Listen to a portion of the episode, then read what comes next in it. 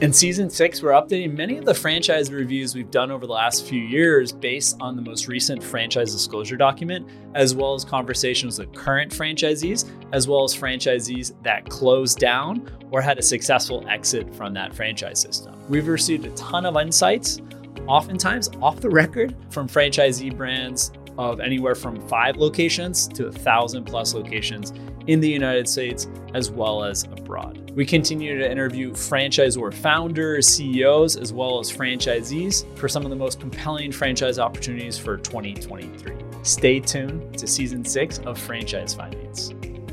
So, I did a video on the franchises that had the most defaults, but devil's in the detail you know, if you could have a lot of defaults, but it's a system like Subway where there's thousands of franchise locations. In today's video, we're going through the franchise systems that had the highest percentage of defaults across their franchisees. So if there were 30 defaults and it's only 100 franchisees in the system, then that's a 30% default rate. Starting off, Patrice and Associates recruiting business for retail, restaurants, and hospitality, which was hit super hard, 31% default rate across their franchisees. Next up, you have Aspiramax at 20% default rate. Jon Smith Subs, 20% default rate for that brand. You have the brothers, the brothers that just do gutters, gutter cleaning, maintenance, installation. I would have thought, given it as a home service business, it would have done better. 17% default rate. Sub Zero Ice Cream, which is surprising because Sub Zero Ice Cream does deliver pretty well, 15% failure rate. 30 Minute Hit, 13% default rate. Burgerim, 11% default rate. Again, that's that failed fraudulent franchise system where the founders escaped US authorities and is still at large. Window Genie, um, they had a 10% default rate. Launch Trampoline Park, 10% default rate. They provide sports and family entertainment. Imagine a lot of states, they were just not able to operate. Pro Lift Doors, garage door installation, maintenance, repair services, 9% default rate.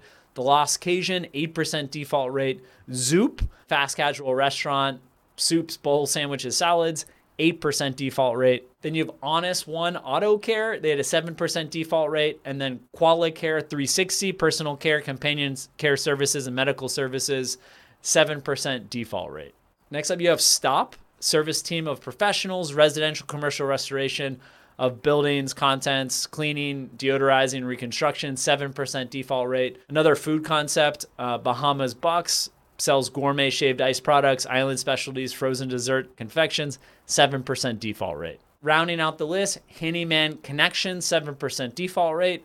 Concrete Craft, 7% default rate. They provide decorative concrete products and installation services. Dental Fix RX, 6% default rate. We've reported extensively on this brand. This brand has pretty much the worst SBA loan track record.